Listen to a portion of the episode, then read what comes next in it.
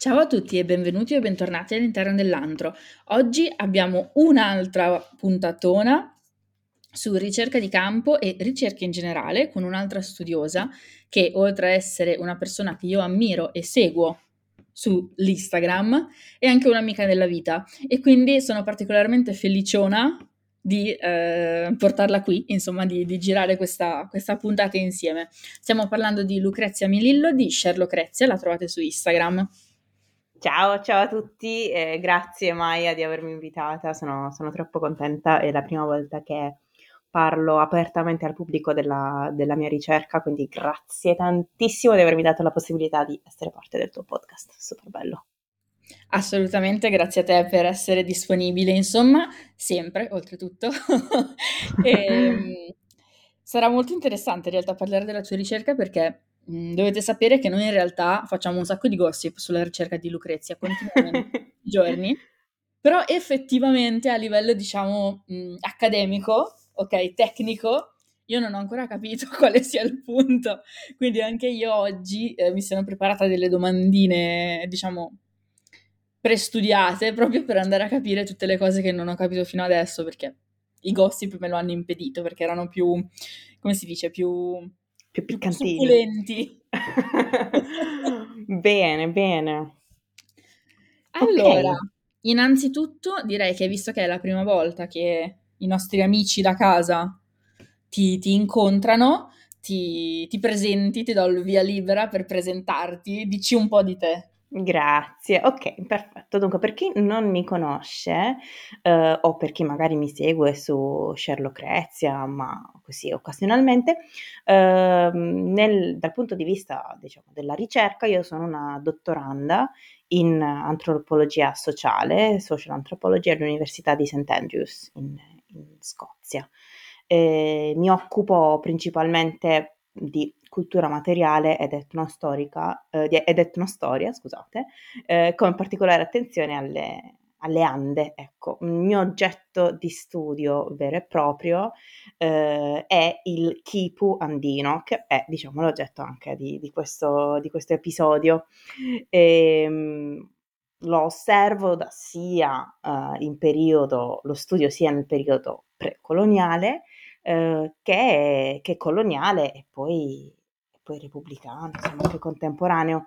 Quindi in realtà eh, adesso andremo a vedere come è un oggetto che richiede l'aiuto di tante discipline diverse e, ehm, e magari vi inizio già a descrivervi di, di cosa si tratta. Nel senso esatto. che sì, cioè ecco, allora il kipu, Diciamo col botto. Ecco, iniziamo dicendo che si dice kipu, ok? Perché io uh, l'ho, visto, l'ho ascoltato, eh, l'ho sentito chiamare in tanti modi diversi. Eh, il problema è che il, lo spelling può sia iniziare con il KH mm, e poi IPU, oppure con la QU e poi IPU, perché eh, quest'ultimo è lo, lo, spelling, la scrittura in spagnolo e, e si pronuncia Kipu, ok? Eh, l'ho sentito nominare Kipu, Kuipu, Uh, mi ha spezzata una volta, è stato, è stato è sì, all'inizio non capivo neanche di cosa stessero parlando, poi l'hanno descritto e ho detto ok che è lui, eh, perché giustamente magari queste non sono nozioni alla portata di tutti, soprattutto i, i termini eh, delle popolazioni comunque pre, preispaniche eh, vengono sempre molto molto molto storpiati. Allora, questo è tutto un altro argomento. Comunque i kipu sono uno strumento di corde eh, coloratissime e strutturate in maniera mm, gerarchica. Adesso andremo a vederlo più nel dettaglio che eh, gli Inca utilizzavano per eh, veicolare informazioni sia di tipo mm, quantitativo eh, che ovviamente anche eh, qualitativo, perché per diciamo parlare della quantità di qualcosa non parli solo anche della quantità, ma anche di quel qualcosa. E, ehm, dovete immaginarli, ecco, per, per, offrirvi un'immagine mentale di questo oggetto, eh, lo standard morfologico prevede che abbiano una corda chiamata corda primaria, immaginatela di distenderla in orizzontale su una superficie e da questa corda immaginate che pendano diverse corde. Ehm, alle quali a loro volta possono esserne attaccate delle altre, si tratta quindi di corde pendenti e di corde sussidiarie. Eh, quando le corde invece vanno verso l'alto, per il modo in cui sono attaccate alla corda primaria, invece che verso il basso, si chiama di uh, top chords, eh, in italiano non, non, so onestamente come si dica perché se ne è iniziato a parlare dopo, probabilmente si dirà corde superiori. Ecco.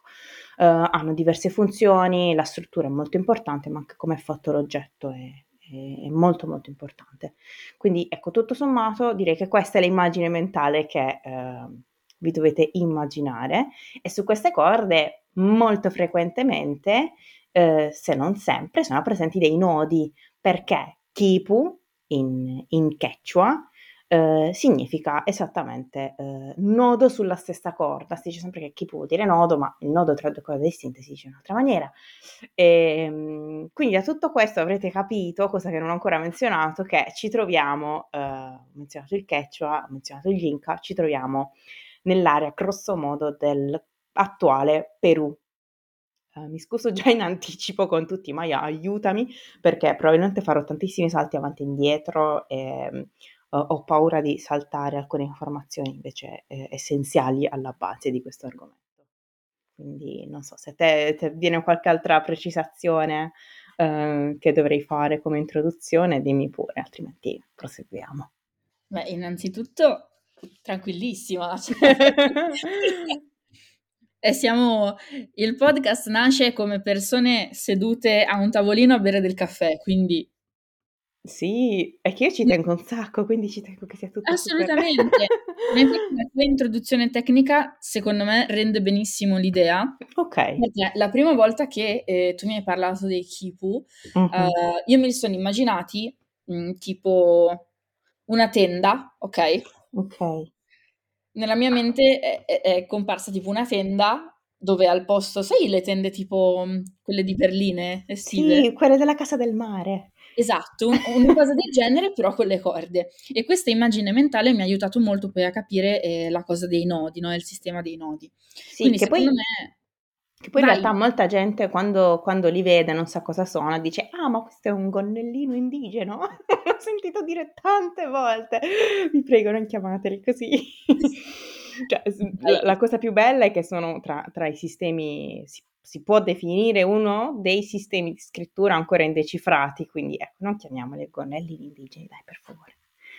No, allora così blasfema da chiamarlo gonnellino non ci sono mai arrivata, però ammetto di averlo paragonato a una tenda proprio perché l'immagine mentale per associare un concetto così eh, distante poi da quello che studio io e che oggettivamente ha ancora tanti punti bui perché come dici tu è prevalentemente indecifrato.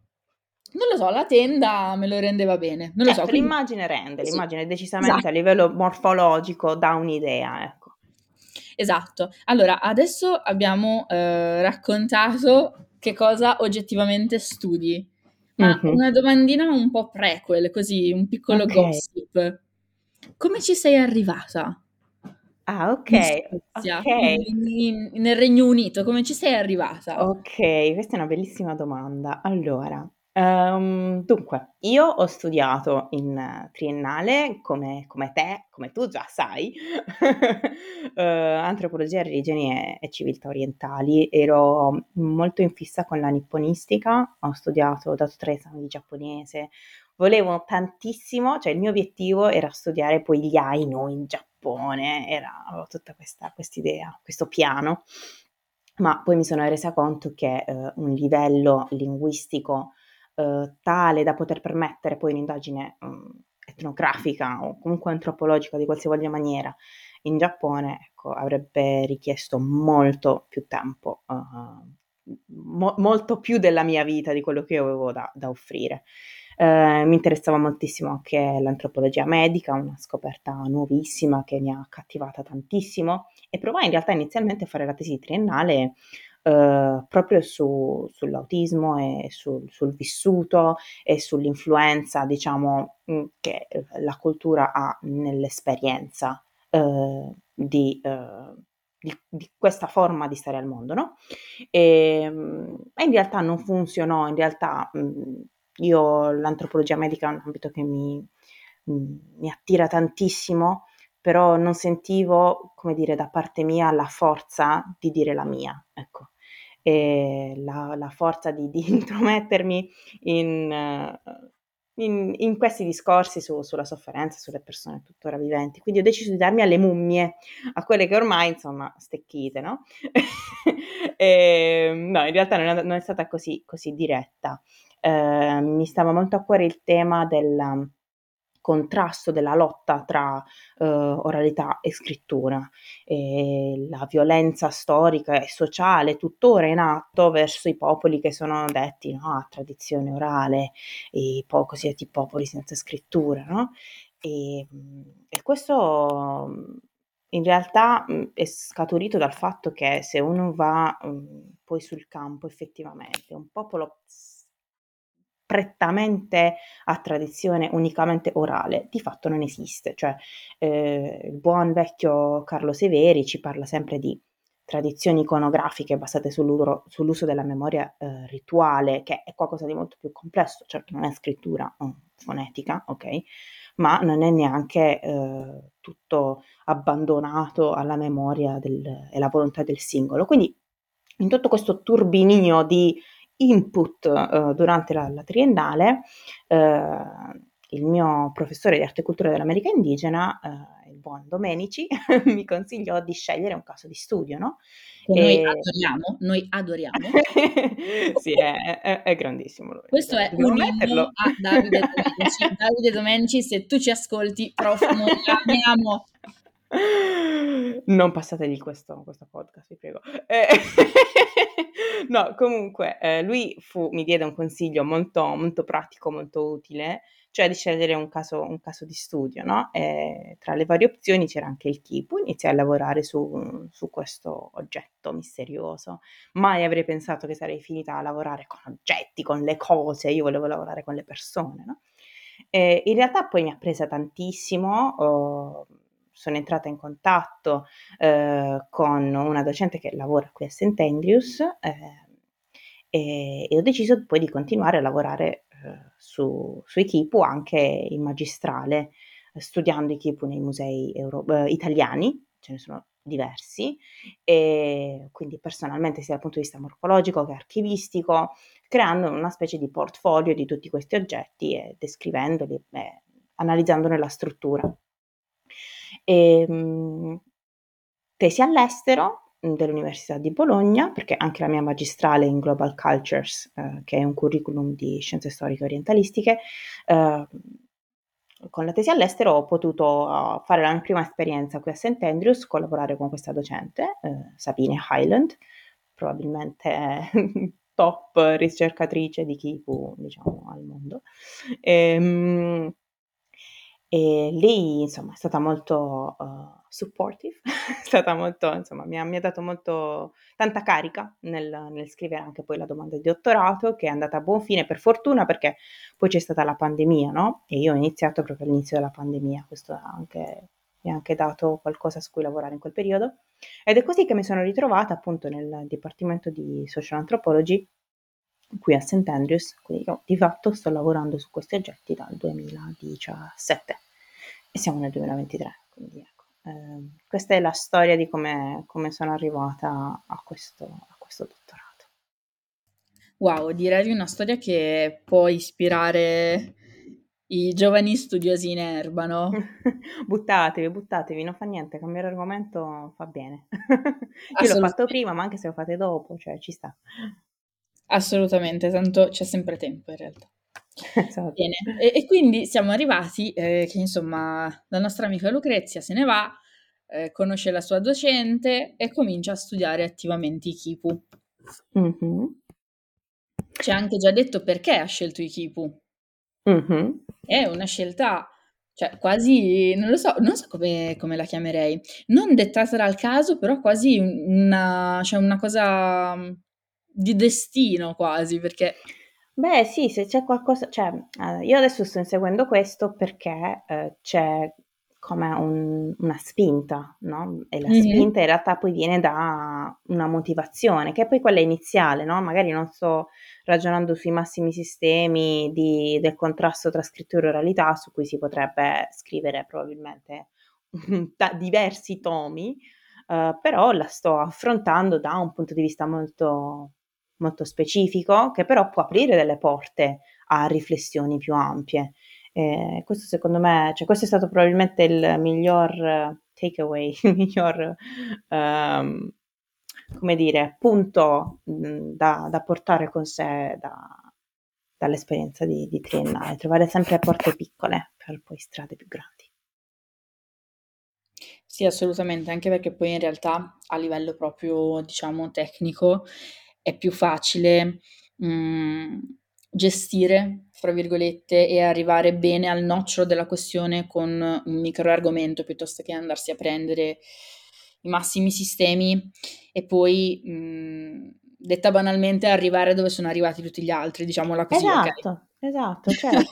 Cioè in realtà con il dettaglio si può arrivare si può veramente, mhmm, fare almeno un passo avanti, di qualsiasi di qualsivoglia tipo, no, ehm, non bisogna avere fretta di voler lavorare già subito su cose gigantesche, okay? E questo secondo me è molto molto importante. Anche perché, come abbiamo detto precedentemente negli episodi che sono usciti su che cos'è la ricerca etnografica, come fare etnografia, eccetera, eccetera, eh, abbiamo visto che mh, mm, oggettivamente ci sono dei passaggi che richiedono tempo proprio per essere appresi e per essere sviscerati bene. Mm-hmm. Perché ci sono dinamiche che se non ti ci trovi, insomma, certo. sei d'accordo con me che non è sì. che ti vengono naturali, non è una cosa naturale. Sì. E quindi ehm, Lucrezia, che studia queste cose tanto bizzarre, uh-huh. è andata anche a fare ricerca di campo. Sì. Ed è stata in Perù. E quindi, una volta terminato, diciamo, il tuo studio eh, alla scrivania, uh-huh. sei andata dall'altra parte del mondo a vedere eh, la realtà di questo, di questo oggetto. Ok, a questo punto del podcast chiamiamolo oggetto e È poi oggetto. scopriremo di più. sì. Ecco, io direi che in realtà per parlare de- della ricerca di campo in quanto tale eh, c'è da fare tutta un- una cronologia no? del Kipu.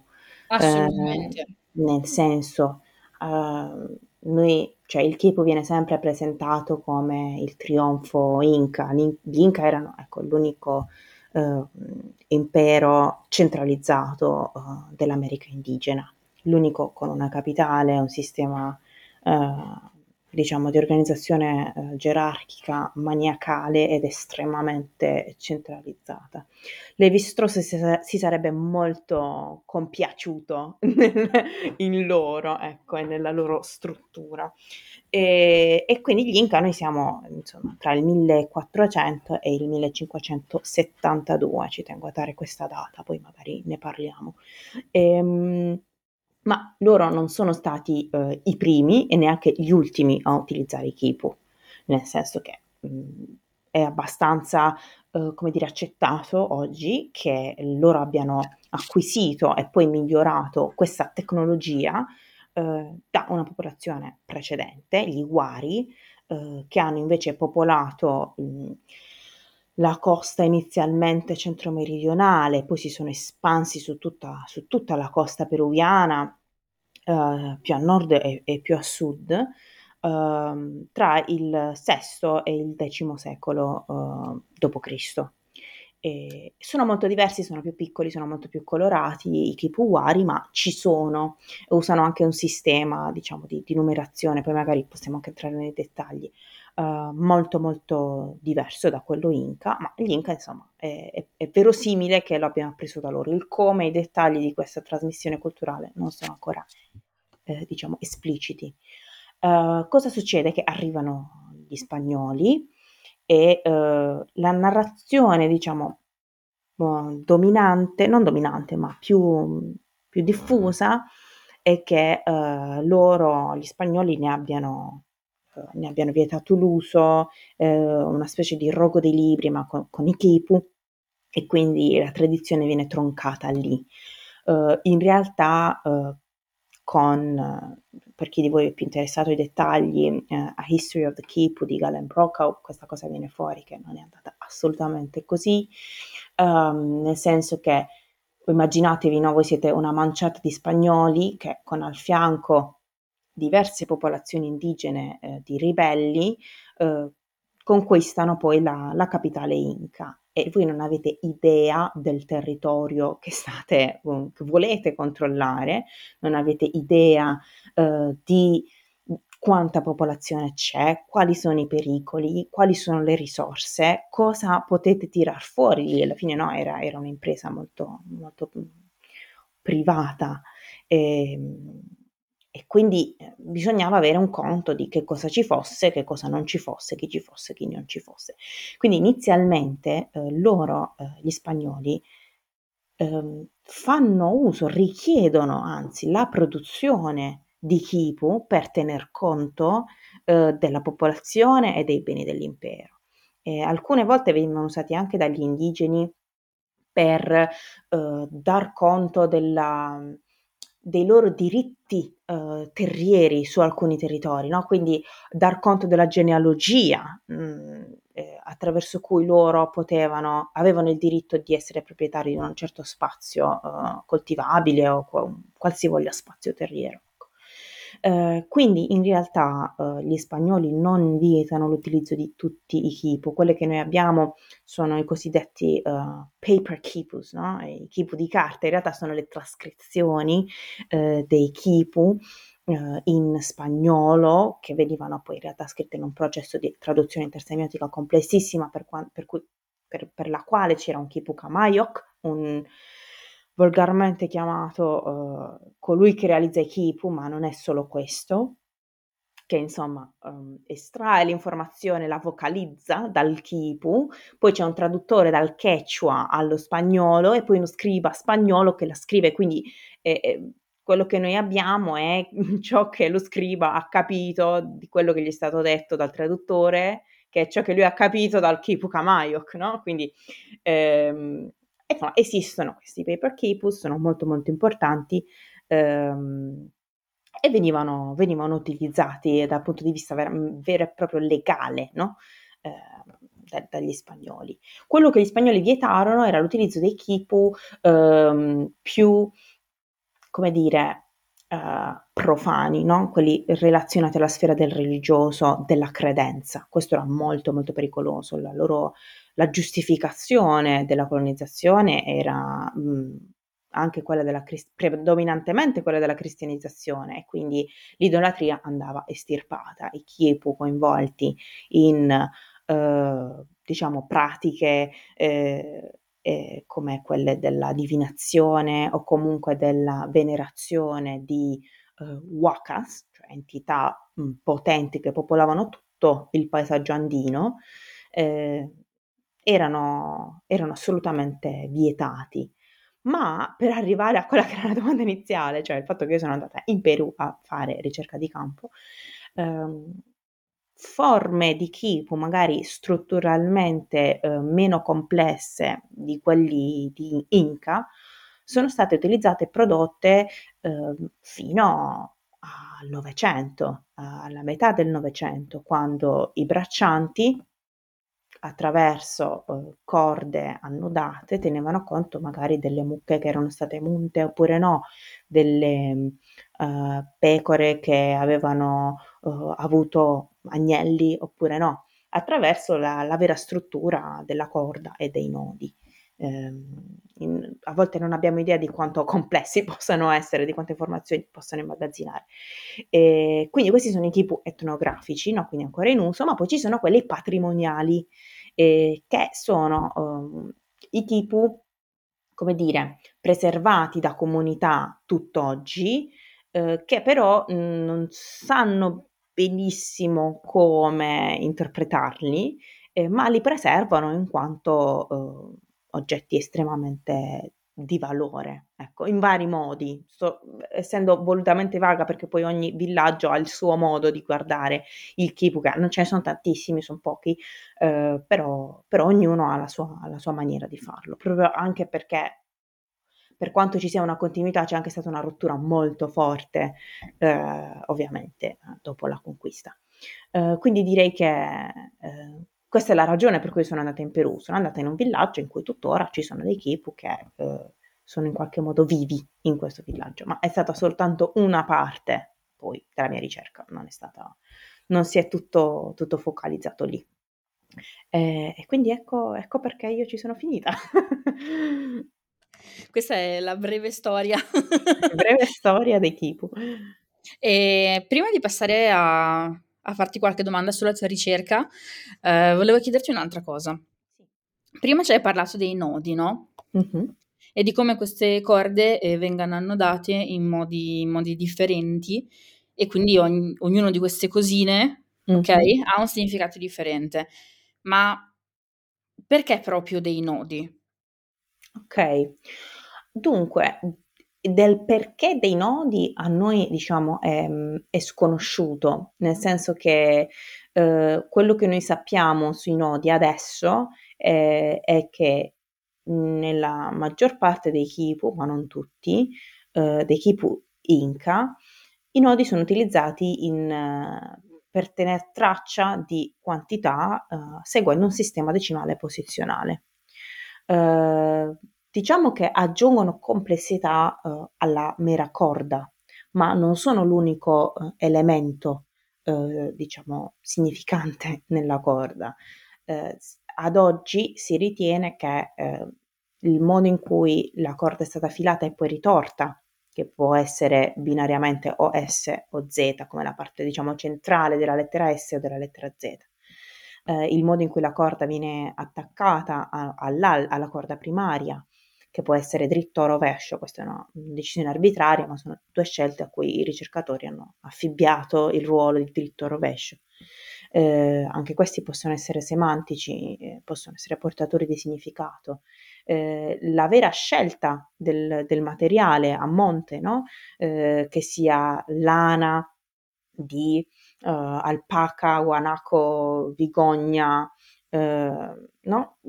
Anche questo influenza, come anche il suo colore, utilizzavano anche cotone, parte della mia ricerca è anche riconoscere che c'era una terza fibra, una fibra di una, di una pianta, uh, simile a quella che noi conosciamo come agave, e che anche quella veniva usata per estrarre per estrarne le fibre e produrre corde di, di, di kipu. Quindi tutte queste variabili contribuiscono. A volte ci sono corde senza nodi, non per questo, cioè il fatto che l'abbiano messa vuol dire che il significato stava nell'assenza del nodo.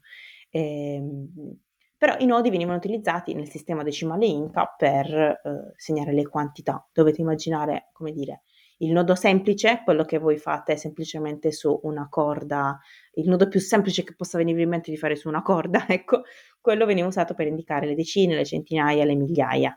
Quindi se nella posizione della corda delle decine voi fate due nodi, quello vuol dire 20. Se fate un salto mh, mm, alcuni centimetri più in alto, ne fate altri due, avete scritto 220, ok? mentre nel livello più basso della corda si mettevano le, le unità e il numero 1 si diciamo, scriveva con un nodo a 8, il nodo, il nodo dell'amicizia, dell'amore, credo si chiami anche quando ero, quando ero più piccola, quando ero ragazzina, il nodo dell'infinito, ecco. Eh, quello sta per 1, mentre dal 2 al 9 eh, si utilizzava quello che in italiano tecnicamente si chiama nodo cappuccino ed è praticamente un nodo semplice ma semplicemente facendo più giri nello stesso nodo e quindi a seconda dei giri fatti nello stesso nodo eh, tu hai la cifra del 2, del 3, del 4 oppure del 5, ok? Quindi per scrivere ad esempio 14 ci vuole un nodo cappuccino con 4 giri più in basso e un nodo semplice un po' più in alto che sta per 10. Quindi ovviamente l'assenza poi di quel 10 e magari la presenza di un nodo più in alto, tu stai parlando di 204 per esempio, no? Quindi anche l'assenza del nodo in realtà ha un significato. Poi uno si potrebbe chiedere perché eh, proprio un sistema fatto di, di, fibre tessili, questo è apre tutta un'altra parentesi sul fatto che loro vedano, cioè nella, nel mito di fondazione scritto Guamampoma, l'uomo inizia a vivere in, in, civiltà non quando si veste di piante, non quando nella seconda era si veste di animali, ma quando inizia finalmente a filare, a tessere, quindi per loro hanno, hanno un universo di, di, di, significati e valori affidati al tessuto e al tessile tenuto in molta più alta considerazione rispetto ai metalli preziosi, ai quali, che svolgevano tutt'altro ruolo nella società Inca. Ecco.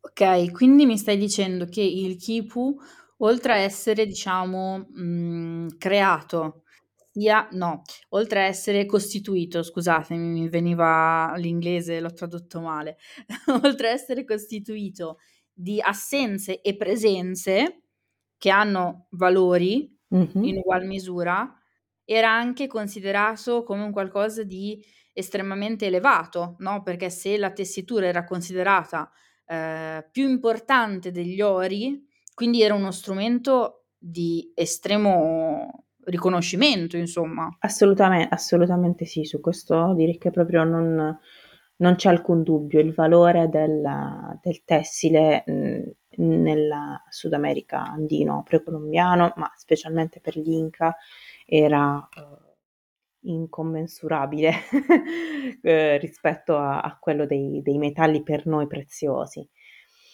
E, ehm, il vero termine che ho usato prima per parlare di colui che fa i kipu, ok? Kipu kamayok. Ehm, kamayok in realtà in quechua eh, vuol dire, eh, eh si rifà al verbo kamai, che e implica uno scambio di energie, implica un agente che infonde un ricevente di energia, ehm, implica una relazione intrinsecamente eh, vitale.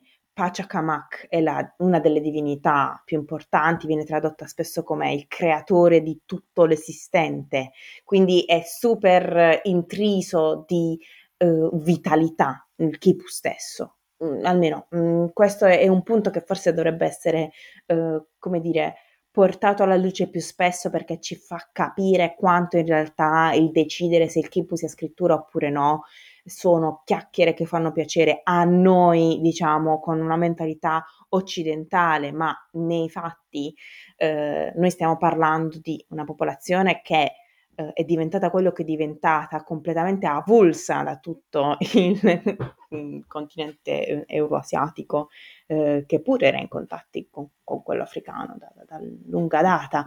Quindi eh, stiamo andare lì a decidere se è scrittura ok, potrebbe portare l'attenzione sull'oggetto di quello che ha fatto, chiamare Kipu scrittura ha portato la gente, ha indotto la gente a studiarlo di più e non considerarlo un mero eh, supporto mnemotecnico, ma d'altra parte è anche riduttivo chiamarli solo scrittura. Eh, perché c'è tutto questo universo che dietro la nostra, diciamo, scrittura odierna, eh, poi nel passato ovviamente la scrittura era considerata diversamente anche qui, ma ehm, ecco, non, questa dimensione di vitalità eh, secondo me è fondamentale, altrimenti chi li fa, li gestisce e li legge non sarebbe il, il Kipu Kamayok. Assolutamente, questo vabbè, poi cioè io vado, vado veramente fuori di testa con queste robe, quindi qua cioè, ci sarebbe una parentesi enorme eh, da aprire su il valore attribuito in modo differente rispetto alle diverse tradizioni, alle diverse concezioni culturali, vabbè, insomma, comunque. Certo, certo, assoluta, assolutamente. Comunque, una domanda eh, così, proprio così sul pezzo, eh, che mi viene anche questo perché è un mio fetish. Eh, quali sono le prime tracce, anche in memorie coloniali, di qualcuno che arriva e a cui viene mostrato un kipu? Ok, bella, bellissima. Sono stracontenta di, di, di poterne parlare eh, perché in realtà è. E io lo so, ti conosco, io carin- ti conosco. è carinissimo perché eh, in realtà chi ce ne parla è mm, Hernán Pizarro, eh, il fratello di, di, del più famoso, diciamo, conquistador, conquistador Francisco. Il fratellino, ma questi saranno stati comunque, noi dobbiamo pensare che adesso io non ho i dati alla mano, ma questi sono stati, cioè lui sarà stato quindicenne quando ha visto tutto questo, diciottenne, ok? Lui arriva lì e insomma stavano uh, razziando una, un, come dire, un deposito Inca, ok? eh, si stavano appropriando di alcuni beni di, di, di consumo. No? E lui descrive in questa, in questa lettera che c'era un signorino con questo affarino fatto di corde annodate che eh, scioglieva dei nodi da uh, una parte di questo kipu e li riannodava da un'altra parte man mano che loro toglievano le cose dal deposito. Quindi quello che stava uh, facendo era uh, uh, quello che in inglese si chiama two entry bookkeeping, ok? Cioè eh, un registro delle entrate a doppio ingresso, ecco, come dovrebbe probabilmente chiamarsi in italiano. Ehm, per cui stava tenendo conto da una parte dei beni che venivano portati via, sciogliendo i nodi che ne tenevano conto, e da un'altra stava annodando le cose che erano state portate via, in modo tale da avere un, un, diciamo, un, un doppio check su quello che stava succedendo. Eh, e questa, questa è la, prima, la primissima attestazione, eh, diciamo, scritta su carta che noi abbiamo mm, dei, dei Kipu. Ecco. Che figata! E per dare, diciamo, un contesto di secolo in quale periodo siamo? Eh, allora, eh, la, la caduta, la sconfitta di la perdita, la conquista ecco, di Cajamarca, che è l'evento che viene sempre eh, identificato come quello della, della, caduta dell'impero incaico, quello in cui il, l'Inca Atahualpa viene, viene, viene poi imprigionato e successivamente eh, come dire, ucciso a, a, seguito di una grande frode, poi in realtà è il 1532, ok?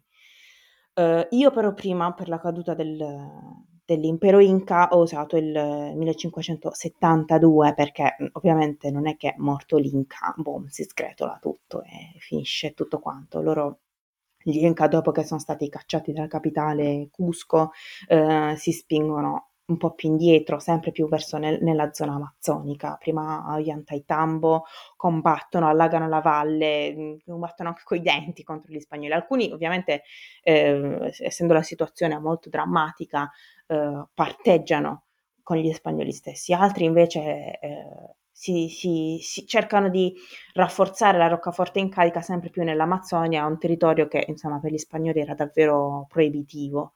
E, e, nel 72 io ho dato questa data perché è la caduta di, di Vilcabamba, ma poi ci sono stati casi etnografici molto simpatici in cui le persone eh, parlano della, della, fine degli Inca con la fine della presenza eh, degli alpaca e dei lama nelle Ande, che è una concezione completamente diversa di quello che significa essere Inca e far parte de, di questo universo. Però qui si apre poi tutto un, un metaverso eh, comunque di, differente. Ma tornando eh, al nostro, eh, diciamo, amico, non troppo amico, eh, Hernán Pizarro, eh, questo sarà stato, cioè lui è vissuto tra il 1502 e il 1578, quindi eh, lui ha visto proprio i primissimi eventi intorno al, al 32, ecco, 1532. Assolutamente, e invece eh, se è ricordabile come cosa, perché poi mm-hmm. eh, i miei fetish sono particolarmente ispidi. Eh, come prima memoria, diciamo, coloniale, chiamiamola così, abbiamo appunto il baby Pizarro che vede il signorino con le corde. E invece come prima eh, presenza, non tanto in museo, ma come prima, diciamo, caso di studio prima presenza a livello di studiosi, quando è che hanno cominciato a interessarsi dei okay. kipu? Dunque, i kipu è difficile rispondere a questa domanda perché dipende, um, eh, dipende da cosa intendiamo. Nel senso, mi spiego. Uh, di kipu poi se ne è parlato in diverse altre uh, cronache, ok, scritte da uh, pre- mh, prevalentemente persone di origine ispanica, a volte anche nati nello stesso uh, territorio dell'attuale Perù, quello che era il vicereame spagnolo del Perù, ma uh, abbiamo qualche caso, un paio di casi di indigeni, ok, che hanno scritto cronache, uh, e un caso di un mestizo, quindi figlio di una Inca, e, quindi una persona di etnia Inca e una un soldato spagnolo. E loro sempre, cioè c'è sempre la menzione dei Kipu, un'attenzione a questo oggetto come eh, oggetto di, di, valore, a volte per screditare eh, le popolazioni indigene del, delle Ande, a volte invece per valorizzarle, quindi veniva proprio strumentalizzato per dire ah, hanno una scrittura oppure no, non ce l'hanno. Eh, quindi l'attenzione c'era. Eh, purtroppo non è mai stato eh, meticolosamente poi studiato da queste persone. C'è uno che dice Garcilaso, e dice, ah ma sì, ma certo, ma io ho imparato da, da mia mamma, eh, l'ho, l'ho, visto usare, so usarlo, poi non spiega assolutamente niente. Questo eh, fa male, fa male a tutti, a tutti i ricercatori. Eh, per quanto riguarda ehm, gli studi invece più, più recenti, eh, ci sono alcune menzioni di alcuni viaggiatori a fine Ottocento che lo menzionano. Poi c'è eh, il grande Carlos Radicati di Primeglio, mh, nato come Carlo, perché lui in realtà era italiano, ha vissuto tutta la sua vita in Perù eh, e lui è stato uno dei pilastri che hanno portato l'attenzione eh, sullo studio di questo oggetto. Eh, quindi siamo già a metà Novecento e poi è stato tutto a, a seguire, ecco.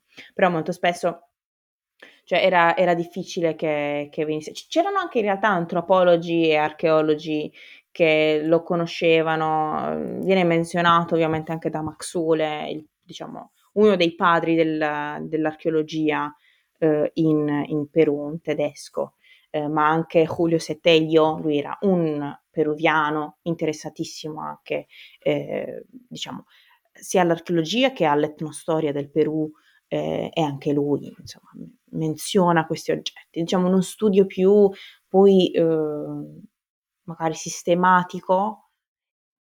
In realtà dipende a quale tipo di kipu poi ci riferiamo, perché mh, mm, Max Ure in realtà è stato fondamentale per i kipu etnografici, lui era uno che veramente gli dava, gli dava un sacco di, di attenzione eh, ai kipu etnografici che erano sempre stati screditati invece, solo i kipu inca erano quelli degni di attenzione, quelli di oggi erano fatti, eh, c'era un'attitudine molto eh, veramente razzista nei confronti dei, dei contadini andini fino a, oggi, in realtà potremmo dire, eh, come se fossero eh, dei relitti della grandezza incaica del passato, no? E quindi quello che loro producevano un tempo era completamente, eh, come dire, screditato e, e non degnato di, di attenzione e di, e di ricerca il che in realtà è stata una perdita immensa per la ricerca sui Kipu, perché molte delle cose che noi sappiamo oggi sono grazie invece alla ricerca etnografica che poi viene fatta risalire, cioè la, la, la, viene, fa, viene, ricondotta e problematizzata in termini storici, mh, comparata poi con, con i Kipu Inca. Ecco. Quindi questo atteggiamento razzista è stato molto... Eh, è stato una grande eh, come sempre in realtà, non è che c'è un atteggiamento razzista più deplorevole di un'altra, però in questo caso riguardo specificamente Kipu, eh, ha, ha, ha portato a, a diverse, diverse, perdite, ecco, da diversi punti di vista. Assolutamente. E, scusate il momento di silenzio, ma mh, mm, stavo parlando senza accendere il microfono eh, voglio dire che, che, mi sente nessuno. Eh, vabbè, comunque. e, ma quindi, quando tu sei stata in Perù, hai toccato con mano, diciamo, la quotidianità eh, di questo villaggio che ti ha ospitato, di questa città che ti ha ospitato, e quindi anche la quotidianità collegata ai kipu, diciamo, fra virgolette, moderni. Parlaci un po' di questo e di come, diciamo, il kipu ricopra e si sia reinventato, se si è reinventato o se non si è reinventato all'interno della quotidianità.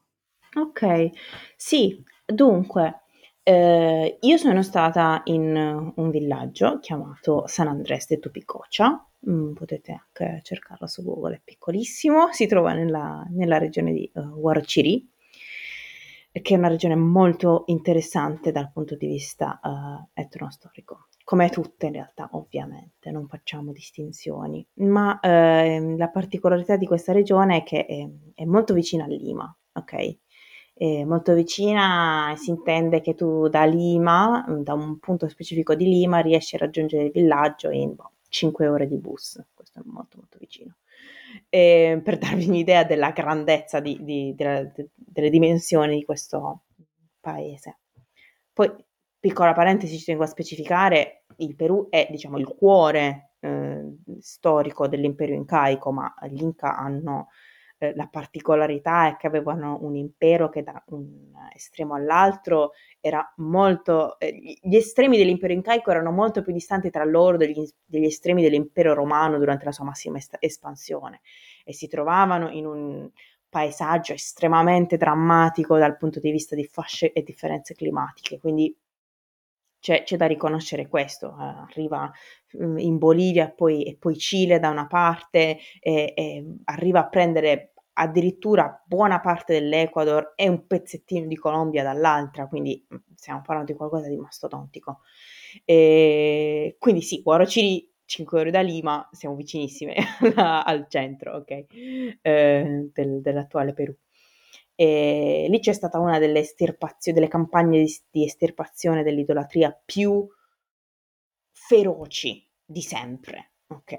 E, e all'interno di queste campagne di estirpazione eh, è stato anche scritto l'unico poi manoscritto, chiamato il manoscritto dei Warociri, eh, scritto in quechua, in quechua antico, eh, probabilmente con non probabilmente, sicuramente con un pesantissimo zampino di uh, un indigeno.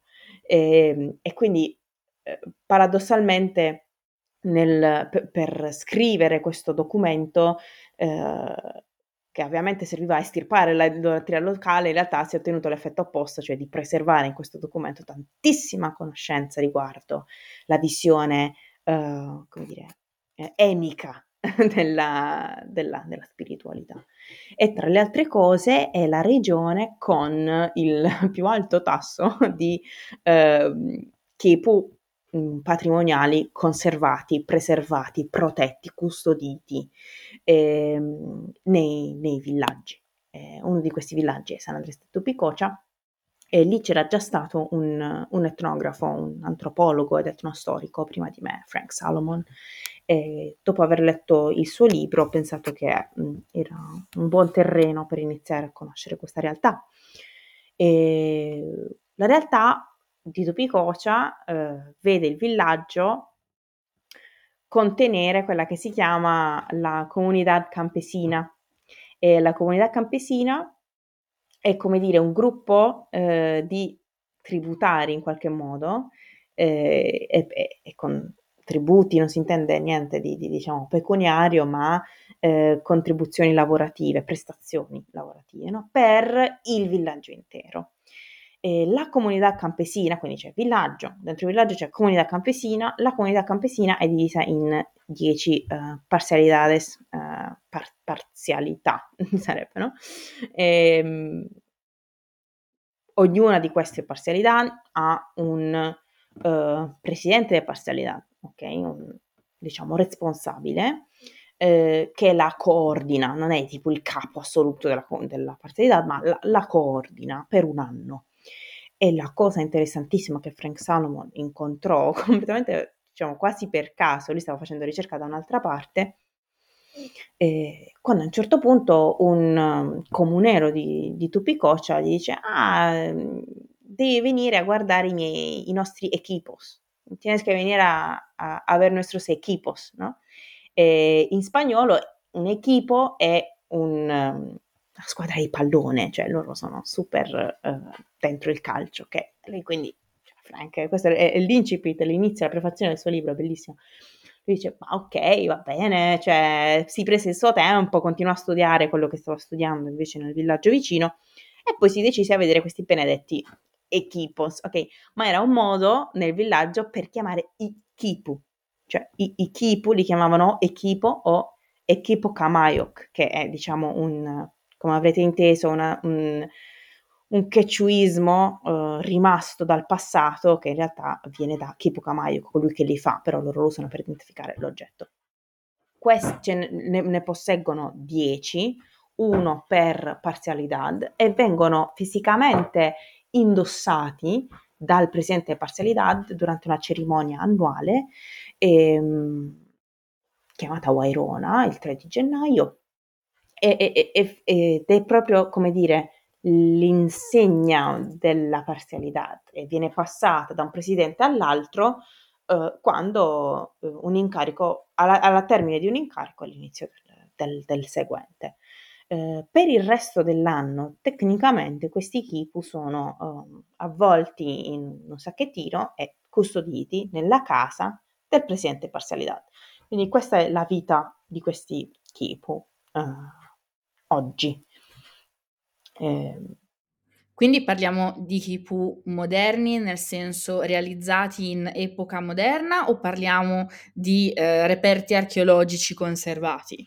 Uh, non sono uh, etnografici, per cui uh, sono diversi da quelli, di nuovo, l- cito questi studiosi per magari i più interessati, eh, descritti da Carol Mackey, che sono piccolini, fatti di un paio di corde, sono molto complessi, ok? Quindi morfologicamente a prima vista ricordano i Kipu Inca, ma sono stati datati a radiocarbonio, sono ottocenteschi, e, il che vuol dire che in quel periodo ancora venivano realizzati, la teoria di, di Frank Salomon è che eh, ancora venissero eh, utilizzati e realizzati da, uh, a livello diciamo locale uh, per tenere traccia delle contribuzioni lavorative di tipo rituale, ma anche no. Tenere traccia delle offerte fatte a una certa montagna, tenere traccia eh, dell'aver partecipato attivamente alle pulizie rituali delle secchias, dei canali di irrigazione. Um, Insomma, tutte queste cose potevano essere state, ovviamente c'è tutta un'argomentazione dietro, non è bastato su, sul nulla, attenzione. Um, quindi sì, sono moderni, um, nel senso no, di, di, post mm, Inca. In realtà eh, poi probabilmente venivano usati anche no, in età repubblicana.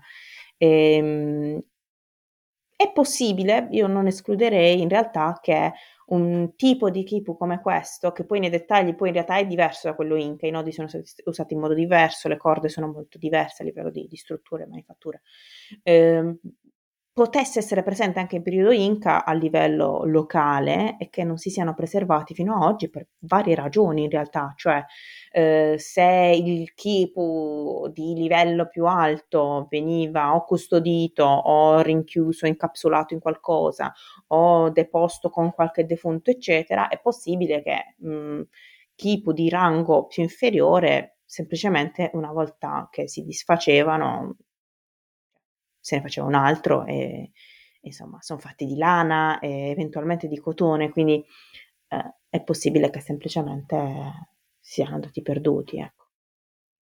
Sì, infatti presumo, ipotizzo che il principale problema di conservazione dei kipu sia appunto il fatto che sono fatti di materiale biologico ed estremamente ehm, degradabile, non so se si dice in italiano, eh, nel tempo. Quindi presumo eh, che non siano arrivati in grandi quantità ai nostri giorni o che diciamo siano stati, fra virgolette, copiati, mantenuti e modificati in età moderna proprio per via della loro biodegradabilità. Certo, certo, assolutamente. In questo la costa peruviana, che è desertica, cioè io dovrei, voglio, ci tengo a farvi immaginare Lima come una delle più grandi metropoli di tutte le Americhe, seconda probabilmente solo a San Paolo, come piazzata in un enorme deserto fronte al mare. Okay? Tutta la costa peruviana, a parte poche aree ehm, come dire, più, più fertili intorno alle foci dei fiumi, sono tutte desertiche. Quindi in tutte queste zone desertiche, secche, eh, i kipu si sono conservati egregiamente. Eh, eh, questo fa pensare che potrebbe verosimilmente esserci un grosso eh, gap tra quello che noi abbiamo oggi e quello che c'era e che veniva utilizzato in aree eh, annualmente più umide, eh, che sono appunto le, le Highlands, le Ande, la, la, la, puna vera e propria, no? che è secchissima durante la stagione secca e poi scrosciano piogge immense durante la, la stagione delle piogge, no? Eh, per non parlare della parte amazzonica, che non era prettamente proprio centrale a livello di dominio Inca, però anche lì, cioè, se c'era qualcosa, non sarà mai eh, ritrovato. E poi i materiali stessi del kipu, cioè mh, la lana in media dura molto meno del cotone, quindi abbiamo un sacco di kipu di cotone e, o kipu ibridi, no, fatti di entrambi i materiali, molto spesso il cotone eh, resiste molto di più, è molto meglio conservato. Sì, sì, assolutamente. In effetti questo è vero, la lana è uno di quei materiali tessili che tende a, a degradarsi più velocemente rispetto ad altri materiali eh, ugualmente biologici, e, no, biologici, scusami, biodegradabili, ecco. Sì.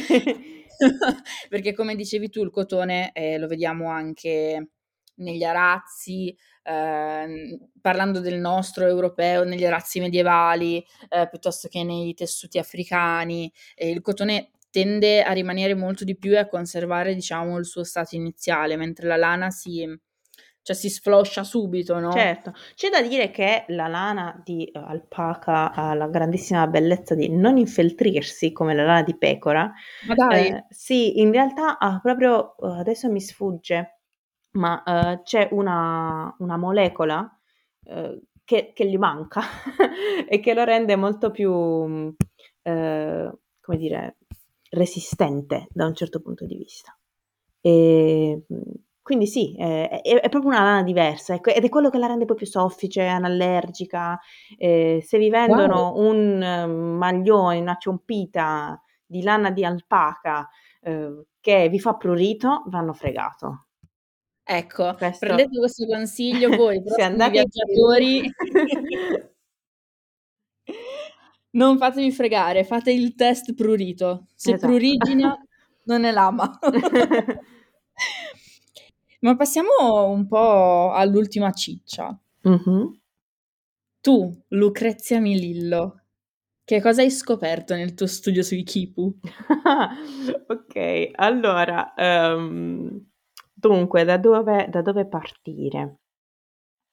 Per capire uh, l'importanza dei piccoli passi che, che stiamo facendo, uh, è importante immagino che un po' eh, un'idea l'avrò data, ma è comunque importante capire eh, che sì, ci vogliono analisi sui grandi numeri per i. Immagino che molti di voi, questa è una domanda che non è ancora ehm, uscita, eh, no, l'idea del computazionale, quanti computer possono aiutarci? Ecco, i computer possono aiutarci tantissimo eh, c'è un database, si chiama Open Keep Repository, tutti voi possono andare a consultarlo se hanno minima dimestichezza con SQL. E, ehm, quindi questo, questo lavoro è, è in atto, ok? Quello che io sto facendo è fare un passo indietro, ok? E renderci conto di quanto ancora invece non sappiamo eh, prima di digitalizzare un dato. Ok. Quindi, per esempio, fino ad adesso non si è mai messo troppo in dubbio che le uniche due fibre che venivano usate sistematicamente nei kipu erano quelle di lana e di cotone, mentre io ho, ho, ho trovato, ho constatato utilizzo non solo casuale ma sistematico di uh, corde fatte di fibra di agave, che chiamerò volgarmente qui mm, agave tecnicamente, dovrebbe essere furcreandina, ma questo ce lo diranno le analisi di cui non abbiamo ancora i risultati. ehm, quindi, quindi già questo è una prima cosa, non è una diciamo relazione duale tra la scelta della fibra, ma potrebbe essere una triade. Sempre ammesso che loro classificano le fibre come le classifichiamo noi, cioè vegetale, animale e non magari domesticato e selvatico, che sarebbe tutto un altro modo di, di approcciare poi eh, la, la, dualità nei kipu in generale. Um, un altro problema molto forte, secondo me, e a cui sto lavorando, è quello del colore, che è un tema meraviglioso, eh, che apre molte porte. Mm, perché? Perché è la variabile eh, più variabile nel Kipu, la meno duale di tutte, cioè c'è una fortissima dualità nei Kipu, così come c'era nella società incaica per come era organizzata in, in metà Hanan e Urin, superiore e inferiore. Ehm, quindi questa dualità nei Kipu c'è, ma se c'è una cosa che non è duale è sicuramente l'utilizzo dei colori, come cord- le corde possono essere monocromatiche, possono essere uh, spirale, palo, palo, di barbiere, uh, possono essere, um, si chiama mottled in inglese, cioè policrome nella loro vera struttura più interna o possono essere segmentate, quindi una metà di un colore e l'altra di un altro, per non parlare poi della gamma di colori che loro potevano usare.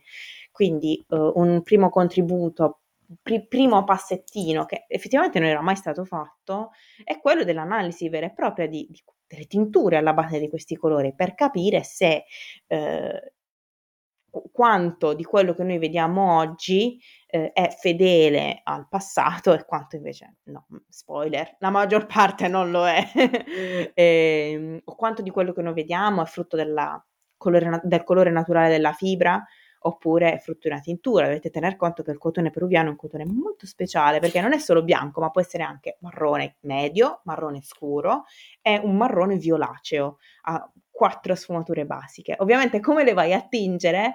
Eh, cioè se tu usi la stessa tintura su colori, su cotoni che hanno basi diverse, tu ottieni colori diversi, quindi è un, un ambito mh, sconfinato, ok, di, di investigazione. E, ehm, diciamo, nelle prime ricerche che ho fatto insieme a un team di, di scienziate eh, in Europa, ehm, è stato identificare le, le, prime, le tinture per la prima volta, no? vedere come erano associate magari ai mordenti.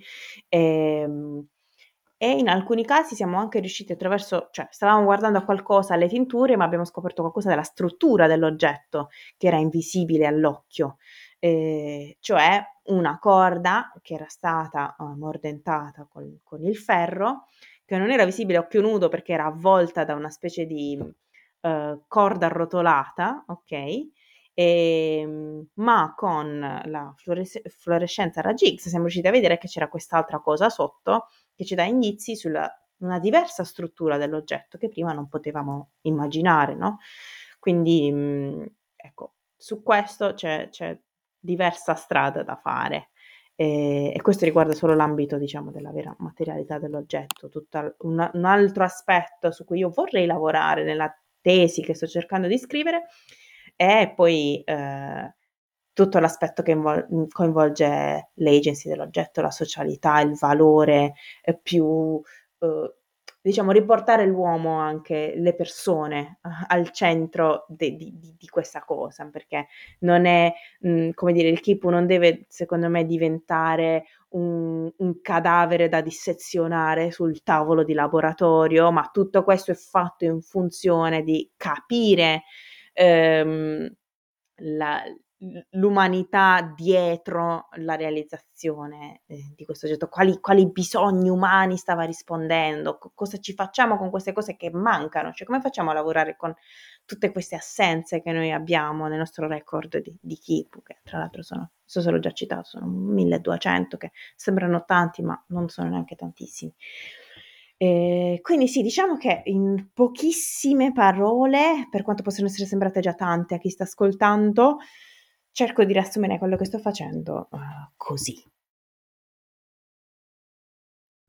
Eh sì, assolutamente. Oltretutto, eh, cioè, è, è fighissimo e, e, ti ringrazio a priori per l'entusiasmo, diciamo, che, che, trasmetti parlando di un argomento oltretutto così complesso, nel senso che, come dici tu, c'è talmente tanto non detto su, sui Kipu e sulla loro agency e sul loro, sul loro mondo che è anche difficile andare ad approcciarsi a, a una cosina sola e studiare una cosina sola perché poi ne mancano talmente tante altre dietro che è difficile fare un quadro eh, che sia diciamo al 100% quello, perché magari rispetto ad altre cose eh, possiamo avere una base storica più solida piuttosto che una base materica più solida, eh, mentre qui non l'abbiamo.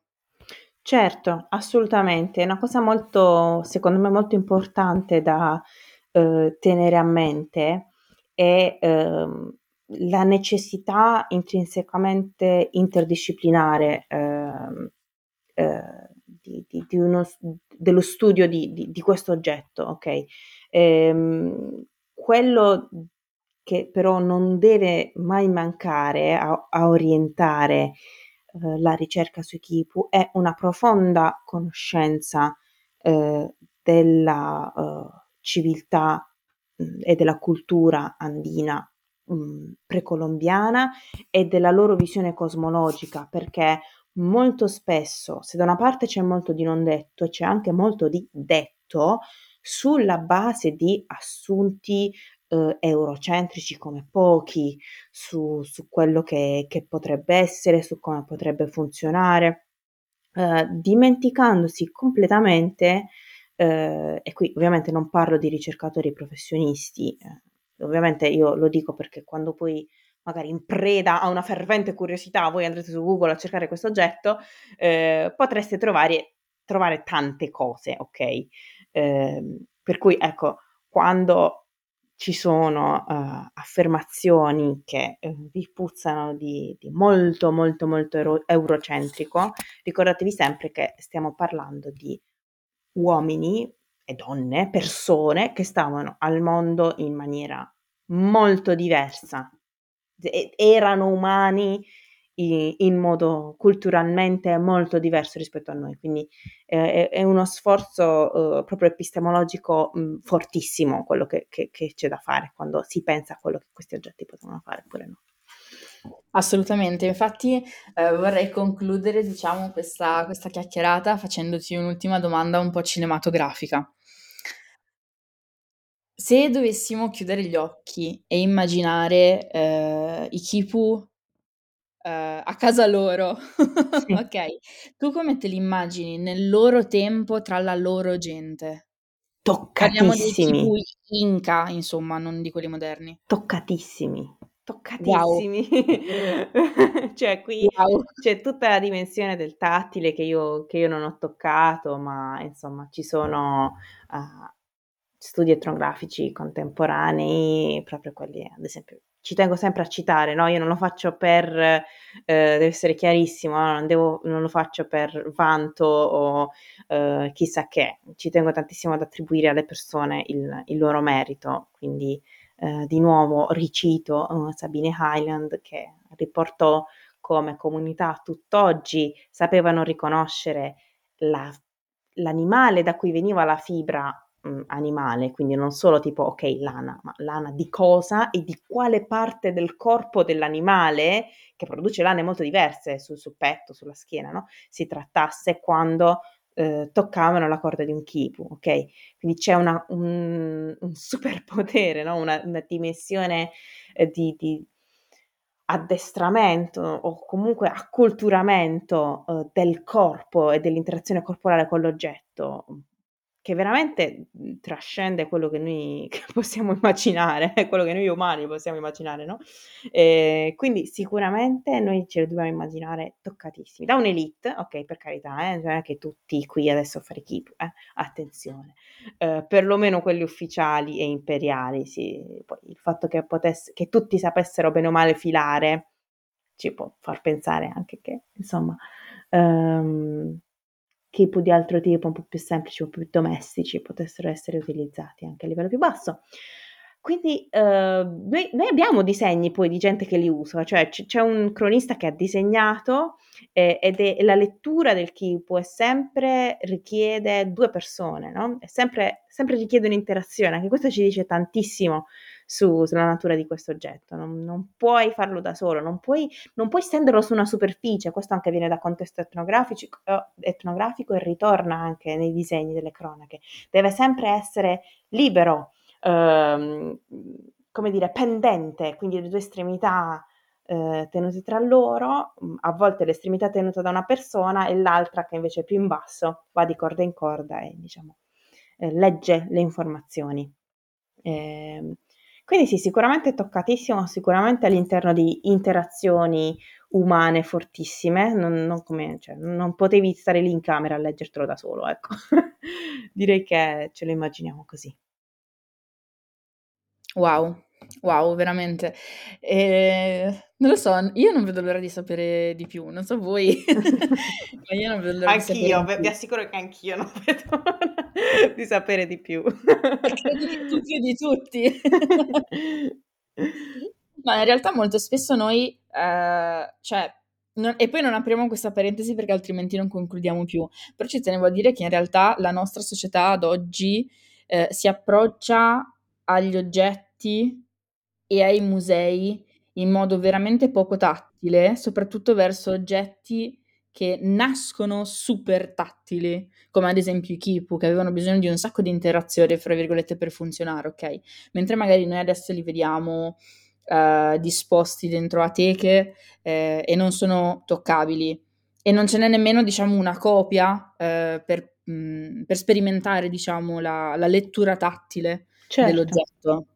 Certo, questo questo è verissimo e anche molto spesso il modo in cui noi da un punto di vista proprio, di ricerca, no, il modo in cui concettualizziamo i colori, okay, ehm, è molto è stato e a volte tuttora è molto figlio di, mhmm, un comportamento, non non uso la parola a caso, ma, ehm, post-industriale, anche capitalista, ma parliamo semplicemente di, ehm, industriale, okay, di vedere, ehm, i colori, no, quando noi andiamo al supermercato, anzi al mercato magari o nei negozi, scegliamo una maglia, okay, molto spesso noi abbiamo lo stesso oggetto e lo possiamo scegliere di colori diversi, quindi il colore diventa un attributo visuale di qualcosa che intrinsecamente ha una funzione e ci piace nella sua forma, nella sua funzionalità, a volte anche nella sua materialità, se ha un tessuto, come dire, ehm, particon particolarmente piacevole, no, ehm,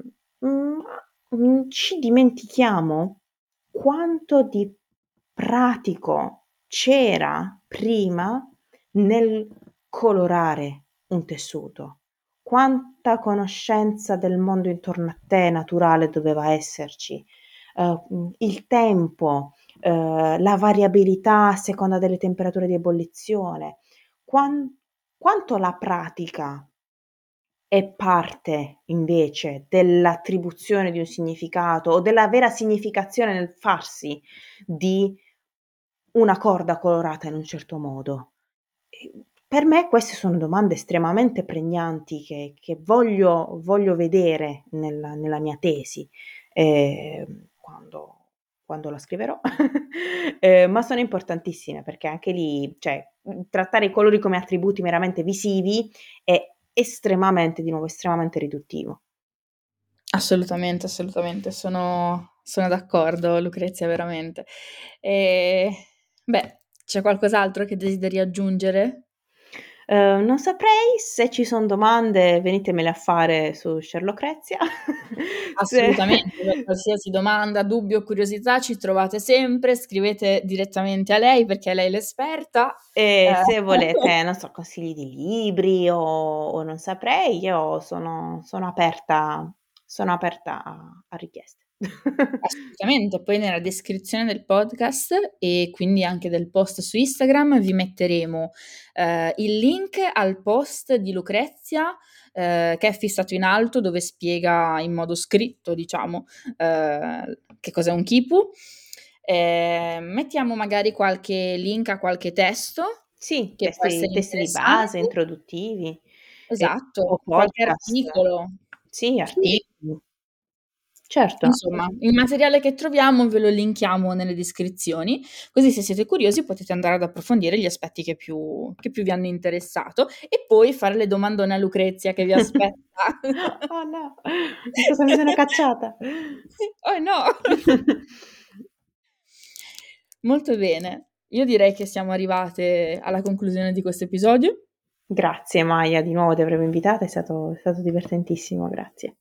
Grazie a te per parlare con così tanto entusiasmo di quello che fai e quello che studi, che è una cosa che io ammiro tantissimo, sempre anche diciamo nella vita privata e mi fa molto piacere, ehm, dialogare anche diciamo pubblicamente, okay, con con persone che amano quello che fanno e hanno entusiasmo nel raccontarlo agli altri, perché secondo me alla fine poi, ehm, diciamo l'aspetto sociale della ricerca, eh, e dello sviluppo di, di una conoscenza è proprio questo, condividerlo.